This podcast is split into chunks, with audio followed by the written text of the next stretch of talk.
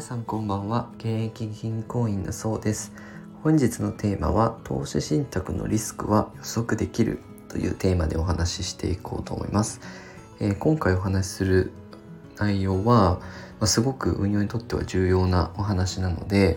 まあ、何回も聞いてみていただければなと思うんですが、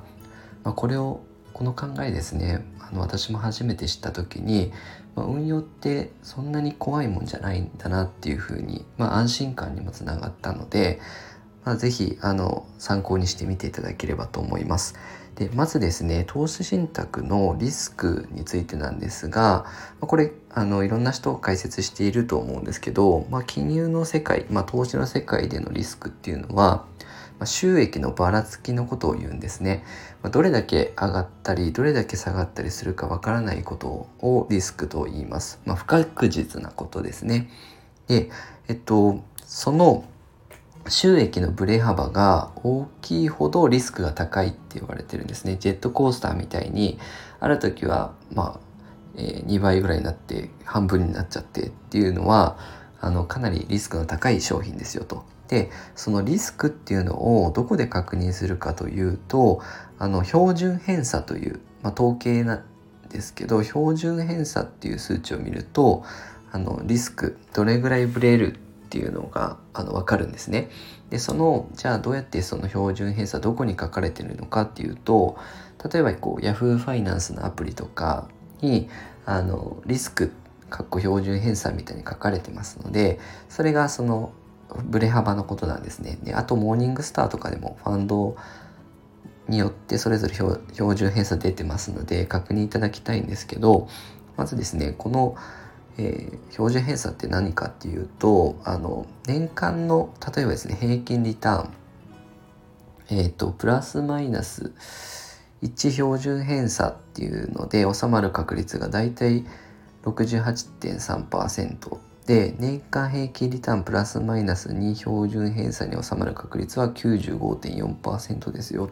これですねあの分かりづらいんですけどあの例えばあの平均リターンあの年間ですね例えば7%でこう運用している商品があったとして標準偏差が20%ですよっていう風に出てきてたとします。で1年後のリターンがその商品の場合だとどれどういうふうに動くかというとプラス27%あの平均リターンが基準になるんですけどプラス27からマイナス13%こう振れ幅がですね収まる確率っていうのがだいたい68%なんですね。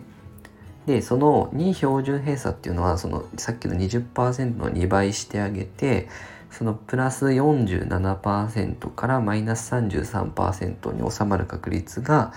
大体あの95%なんですね。まあ、ほぼほぼその標準偏差っていうリスクのかける2倍してあげると大体まあ95%はそこの中範囲内に収まってますよ。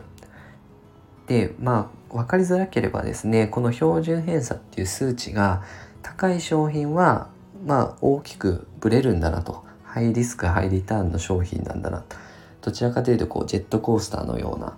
商品なんですね。でそれが小さければ小さいほどこう運用の途中経過のこうばらつきですねあのが少ないとあの変動の幅ですねがちっちゃいと覚えておくといいのかなと。であのこれを知っておくと本当心に余裕が持てますのであのこのぐらいの下落だったらあ全然こう想定内だなとかあのもともとまあ半分ぐらいにもしかするとこう下がる可能性がある商品なんだなとかってどれぐらいブレるこう可能性がある商品だなって分かってると気持ちにこう余裕が持てますのでもし自分が最大で例えば、えー、さっきの標準偏差20%っていう商品だったらまあ元本がこう5割近く半分ぐらいになっても安心してあの置いておけるかと。安心して眠れるかっていうそういう金額であのリスク高いやつをやると。でそれが自分が許容できなければもう、えー、この金額は安定商品でやるとかっていうふうにこう使い分けができますのでこの標準偏差っていうのはすごい運用の世界ではですね大事な数値というか知っておくとすごい便利な数字なので、まあ、ぜひあの運用を始める前にですね自分の、まあ、運用これから運用していく商品の標準偏差っていうのを確認するようにしていただければと思います。えー、このように私のチャンネルでは資産形成に役立つようなお話を解説していきますので、よかったらフォローの方よろしくお願いいたします。ご視聴いただきありがとうございました。